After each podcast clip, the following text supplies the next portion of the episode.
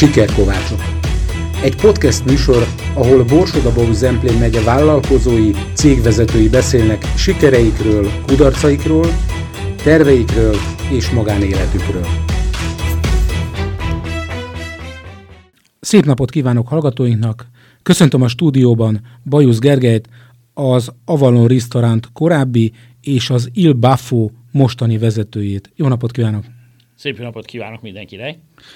Egyszer egy Gomba Fesztiválon Bükszent kereszten mind a ketten a zsűri tagjai voltunk, és akkor mi ott kellett menni az asztalok között, mert volt gombafőző verseny is, meg ilyen gombamustra, és nekem az jött le az ön habitusából, hogy rendkívül magas szakértelemmel rendelkezik, és nagyon pozitív a kisugárzása.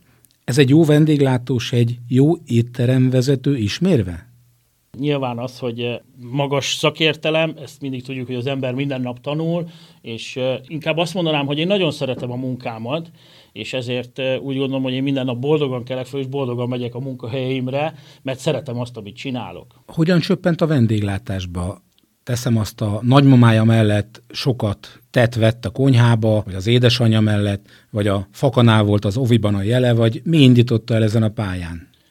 Hát a nagymamákat nem mondanám ide, mert hiszen gyerekkoromban viszont sokat voltam valóban velük, de inkább enni szerettem még akkoriban, ahogy most is, ugye? De ez picit később, ez inkább ilyen tizenéves koromban kezdődött, amikor édesanyámmal külföldre költöztünk, és Olaszországban éltem, és ott volt egy saját kis kávézónk, majd éttermünk, és én igen, már 12-13 éves koromban is a, a nyári e, időszakban sokszor azt vették észre ott a szüleim, hogy hát nem a tengerparton lubickolok, hanem inkább e, szeretnék én is teríteni, vagy esetleg egy hamutartókat cserélni, amit, amit ugye megengedtek akkoriban. És, és így nagyon megtetszett ez az egész, és mindig is álmom volt, hogy én is ebbe dolgozzak. Milyen Olaszországban, vagy milyen volt az élet?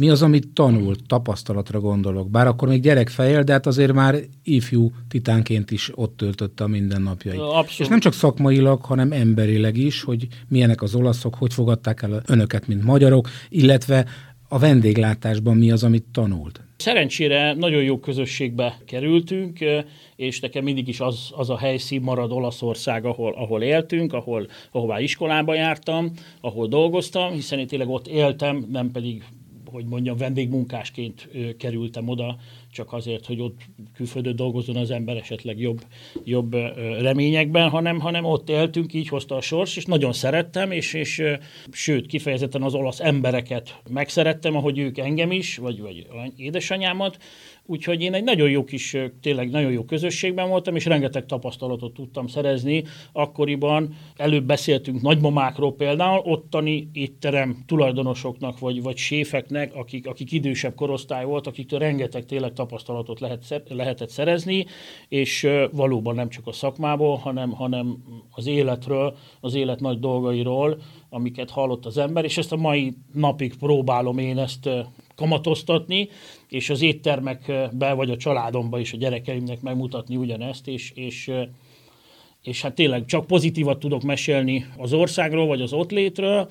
Persze ez egy kisváros volt, és a környéken is inkább kisebb 50 vagy maximum 100 ezeres városok voltak.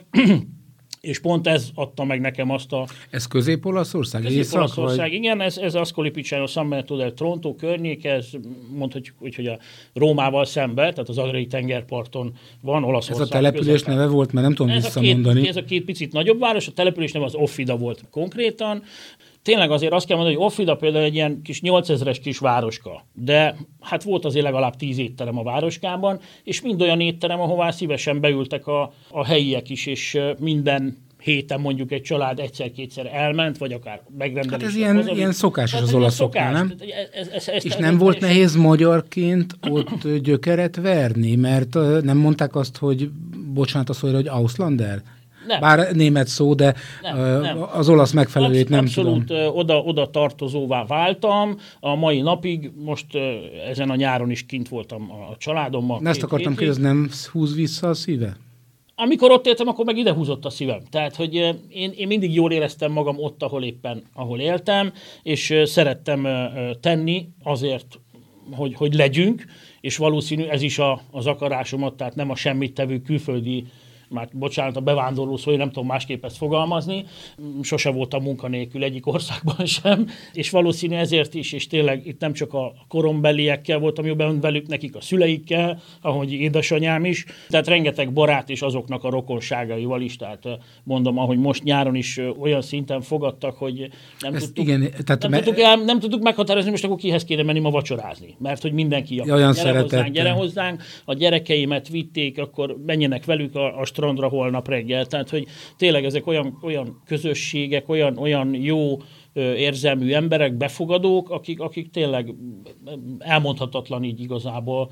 Aki nem élt be, hogy nem tudja, az nem, nem, tehát nehéz ezt megértetni, de én, én nekem a mai napig tényleg jó, jó a kapcsolatom Olaszországgal, szeretem az olasz embereket, és amit elkezdtem az előbb mondani, hogy innen jött a kirobbanás, hogy ilyen 29 éves koromban, szóval mivel ez egy kisváros és tényleg kis helyi éttermek, szerettem volna egy, egy kis változást az életemben, és egy nagyobb városba keresni esetlegesen úgymond a jövőt, de valahogy az olasz nagyvárosok, a, a 3 milliós, 5 milliós városok, Róma, Milánó, az, az már nekem nem az az Olaszország, volt, és úgy döntöttem, hogy akkor inkább haza költöznék Magyarországra, és Budapest jött számításba. Voltak ismerősök, akiket ismertem már, és szerencsét próbálva Budapesten kerestem meg a helyemet. Nyilván mindenki azt mondta, hogy úr, Az is vendéglátás volt?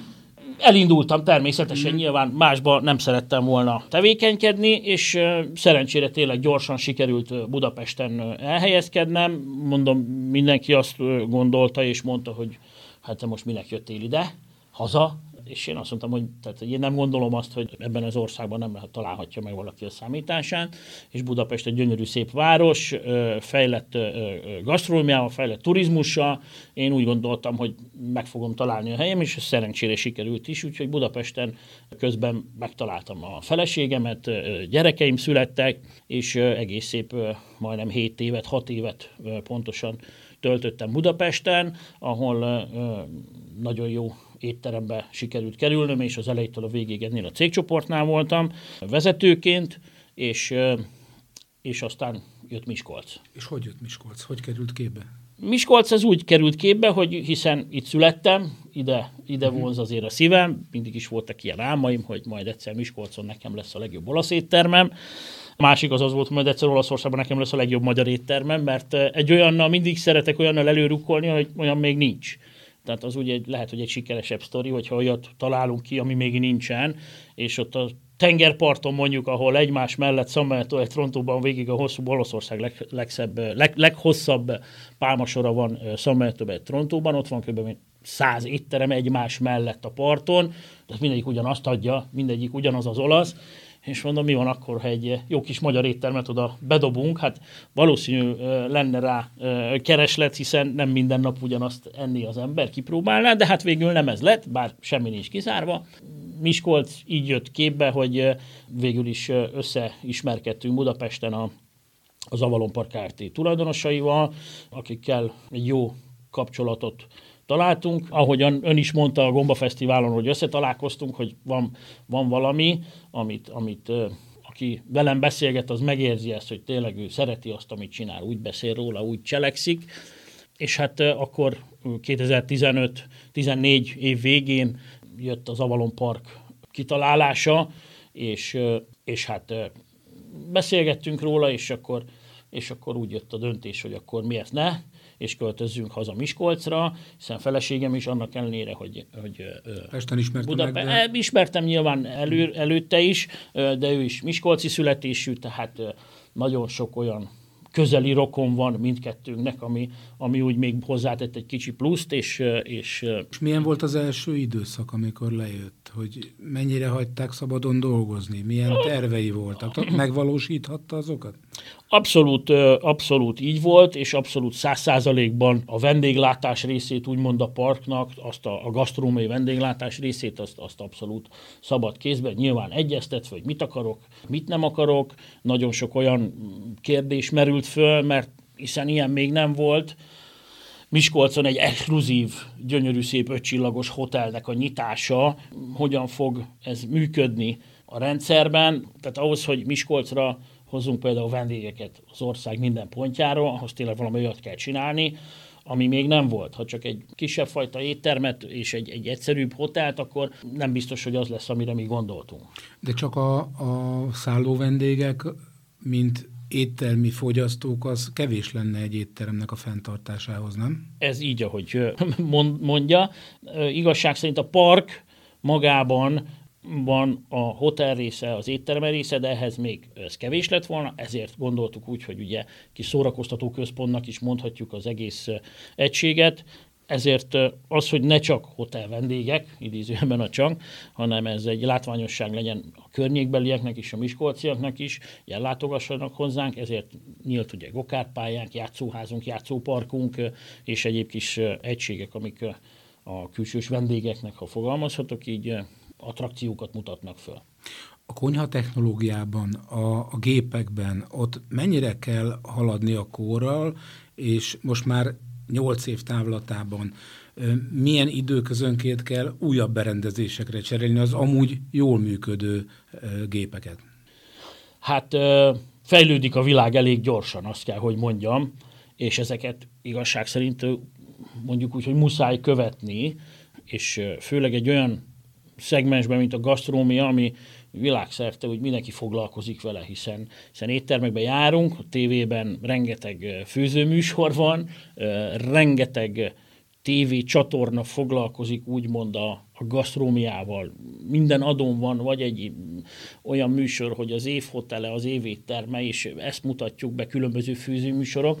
Ezért tényleg központban van, úgymond figyelemben van, és mivel otthon is főzünk, ezért úgy mindenki szeret róla beszélni, és, és így mond róla valamit, hogy mondjuk egy egyszerű ember is csinál otthon, nem tudom, paprikás csirkét, és akkor ő azért meg, meg, meg akarja mondani, hogy szerinte hogy jó, és nyilván egy, egy idősebb korosztálynál nyilván a, a, a férje az azt mondja, hogy hát azért a anya főztje a legjobb otthon, tehát, hogy mindenki ért valamilyen szinten hozzá. Egy picit azért... Vagy legalábbis azt gondolja de meg is tudja csinálni azért valamilyen szinten. Tehát, hogy így, ha elmegyünk valakihez vendégségben, megesszük azt, amit főztek és elénk tettek, és általában azért nem is rossz ez, mert azért az, hogy rossz legyen, az maximum azért, mert odaégett. Most mondtam egy, egy példát, de, de én azt gondolom, hogy tényleg ez a szakma, ez, ez arról szól, hogy minden, mindenki, mindenki mm, hallott róla tehát egy, egy, egy autó szerelésről, vagy, vagy nem tudom, Persze, építkezésről az azért ennyit, ennyit nem beszélünk, ennyire uh-huh. nem akarunk, nem tudunk beleszólni, mert uh-huh. nem tudjuk, hogy miről van szó igazából, hogy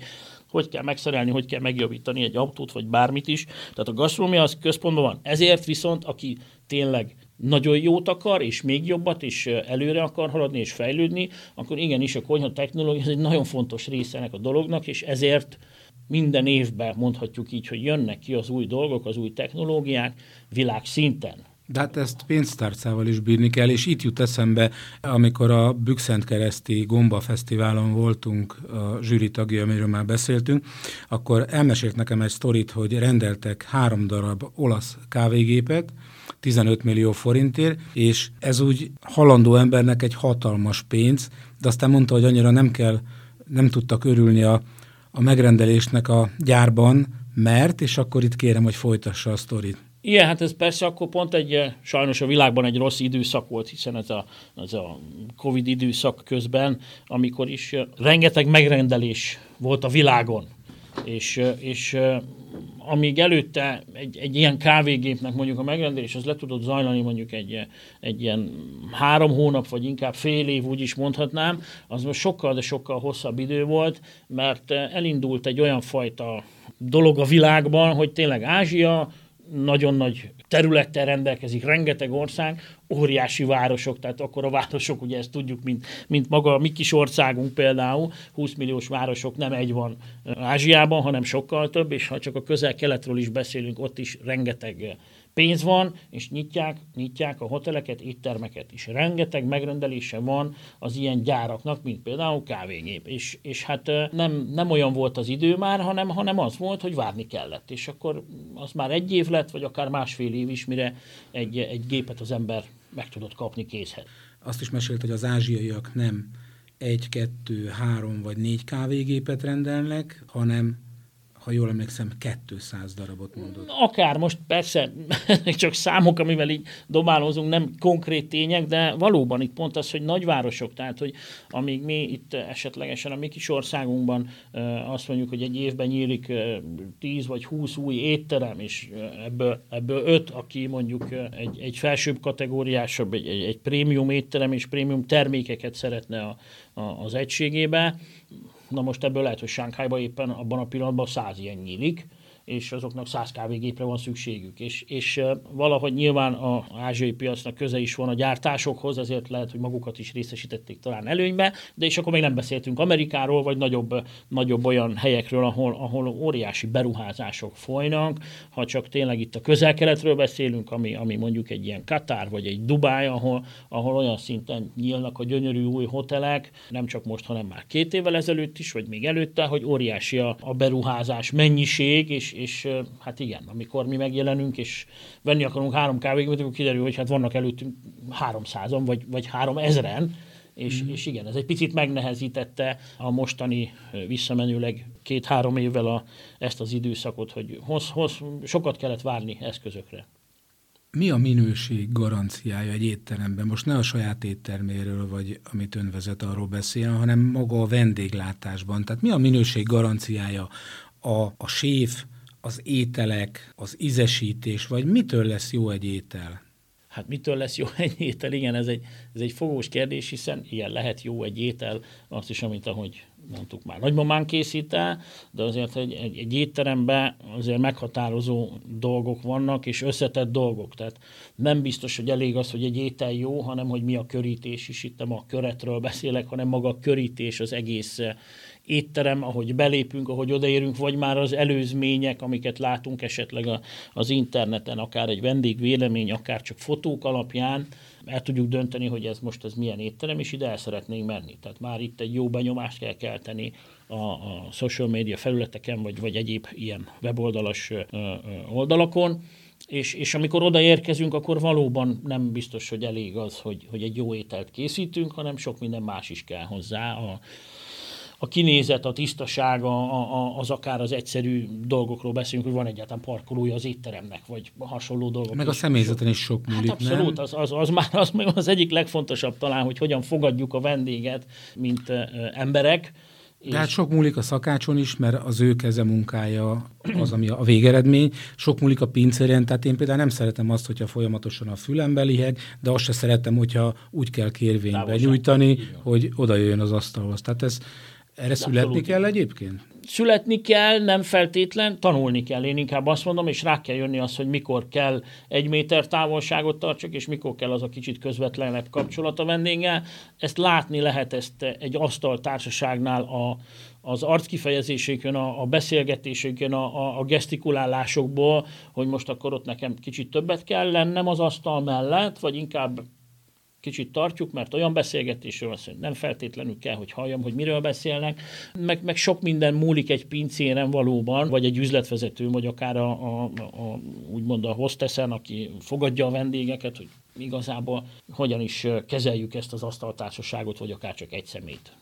Az alapanyagok azok mennyire határozzák meg a végtermék minőségét? Hát, mint laikus vélelmezem, hogy nagyon, és ezeket ön személyesen választja ki, vagy a beszállítókkal olyan jó a viszonya, hogy mindig minőséget hoznak, mivel hogy ez egy fontos pillére a, a, a végterméknek, és hát a vendég elégedettségének.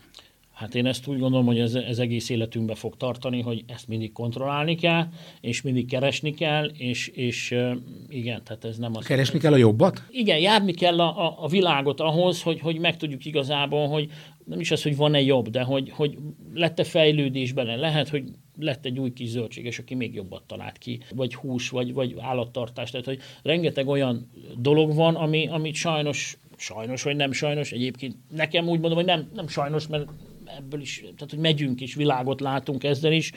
Tehát nem az van, hogy egyszer kiválasztjuk, és akkor ez, ez tökéletes és mindig az, hanem azért egy komoly minőség ellenőrzést is kell végrehajtani, és a minőség ellenőrzésnél például nálunk így céges, cégcsoport szinten nem csak az étel minőségéről beszélünk, hanem mindenfajta ilyen szabályoknak legyen az a takarítástól kezdve a bármilyen minőséget kell egyszerűen ellenőrizni folyamatosan. Ahova ön beteszi a lábát, ott azért az olasz ételek megjelennek, vagy dominálnak, ugye bár? Ez, ez így van, igen, igen, igen. De ezt ö, minden vendég szereti, vagy az étlapon vannak nem olasz ételek is? Azt kell, hogy mondjam, egy kicsit én, ha így szakmailag mm, elmondhatom az olasz véleményemet, az most jelen pillanatban az, hogy amikor az olasz úgymond kultúra például betört ide Magyarországra mondjuk úgy, hogy egy ilyen 20 évvel ezelőtt, akkor... akkor mint a gasztrokultúra. A gasztrokultúra úgy, úgy értem, igen, amikor tényleg ez a, jöttek a pizzériák, jöttek a risztoránték így szépen folyamatában. Valahol azt érzem én, azt éreztem egy-két évvel ezelőtt, hogy valahogy mindig ugyanaz, még most is. Tehát vannak azok az ételek, amit, amik, amik nem feltétlenül mindig tehát nagyon jó egy capréze, nagyon jó egy penne arrabbiata, vagy nagyon jó egy száltimbokka, de hogy mindig ugyanaz. Provokálhatom? Igen. Én szeretem az olasz ételeket, Igen. de a pizzával és a pasztával nem lakom jól, vagy legalábbis egy órára. Uh-huh vagy kettőre. És utána olyan, ilyen, tehát ilyen desszert kategória, hogy ez azért van, mert én nem ismerem a valós olasz konyhát, mert nem szembesültem vele, vagy én alkat vagyok? Magyarországon, de inkább úgy is mondhatom, hogy Olaszországon kívül Európában a, az ő kultúrájukban csak az ételek érkeztek be, de az, hogy ezt hogyan is esszük, és miért tesszük, és mikor esszük, az már annyira nem. ha valaki ezt nem tudja, akkor nagyon szívesen tényleg elmesélem, hogy rajtam kívül persze sokan biztosan tudják, nem én vagyok az egyetlen, de azért, amikor azt mondjuk, hogy tészta, amit ön is mondott, hogy egy, egy, egy tésztával nem lakom jó, ez így van, az olaszok is tésztát nem feltétlenül esznek egy tányér tésztát, és nem főételként gondolnak rá, és nem is az náluk. Tehát a tészta, uh-huh. az úgy is mondhatjuk, hogy ez egy előétel. Náluk, uh-huh. nálunk a meleg előétel. És a meleg előételről beszélünk, és azt mondjuk, hogy hortobágyi palacsinta, a hortobágyi palacsinta sem egy főétel, hanem az egy meleg előétel. És, és akkor itt érünk ki arra, hogy igen, az olasz az eszik egy tányér tésztát, mint előétel, amit mi levesként eszünk mondjuk, és utána eszik egy főételt, mondjuk egy szátinbokát, amit az előbb említettem. Tehát, hogy ha csak egy tányér tésztát eszünk, még ha nagyobb adagot is eszünk belőle, az nem kompenzál egy, egy főételt. Tehát vagy, ha már így gondolkodunk, akkor a tésztát főételként, ha fogyasztjuk, akkor előtte viszont eszünk egy előételt, ha már mi így gondoljuk, hogy ez egy főétel. Úgyhogy igen, sokszor lehet, hogy ez nem. A pizza azért az Más kérdés, most attól függ a feleségem, mondjuk nem bírna megenni egy egész pizzát, tehát ő biztos jól lakna vele. Azért a pizza az igen, az már egy olyan étkezés, amit inkább... Hát a feltét az olasz, lehet laktató. Egy olasz, de... amikor már úgy ebédnél is jövet, vacsorára megeszik egy pizzát, és ott vége. Maximum tényleg előtte bekap egy kis olivabogyót sonkával, vagy eszik utána egy desszertet, de az egy, azért én úgy gondolom, hogy egy, egy nagy átlagos pizza, amit ismerünk, ugye, most mondjuk úgy 32-es úgy hívjuk mi itt, ugye, az országban, amit a legtöbb pizzéria készít, azért azzal jól lehet lakni. És igazából annak is sokféle fajta változata van. Sokan azt gondolják, hogy minél több mindent teszünk rá, annál jobb lesz. Hát azért ez mm, el kell keserítsek sok mindenkit, hogy ez nem így van. Nem azért lesz finom egy pizza, mert jó sok minden van rajta, hanem azért lesz finom, mert, mert jó alapanyag van rajta, jól van elkészítve, jó a tésztája. Egyébként minél több mindent teszünk egy pizzára, annál kevésbé sül át, és inkább csak fő. Mert hogy a sok réteg, amit ráteszünk a tetejére, az nem engedi, hogy süljön, ezért onnantól kezdve csak párolódik fölül, maximum alul tud sülni a tészta.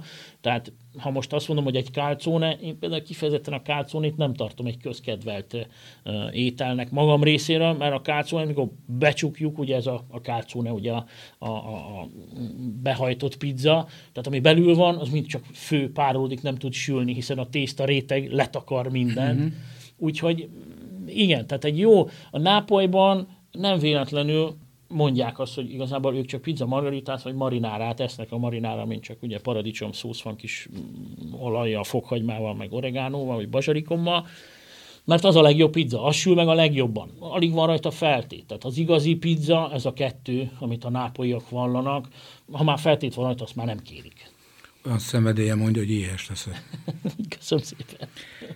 Műsorunk első része véget ért. Bajusz Gergelyt az Avalon Ristorante korábbi és az Il Baffo mostani vezetőjét hallották. A beszélgetés második részét jövő hét pénteken este hallgathatják meg a bon.hu-n. Köszönöm a figyelmet!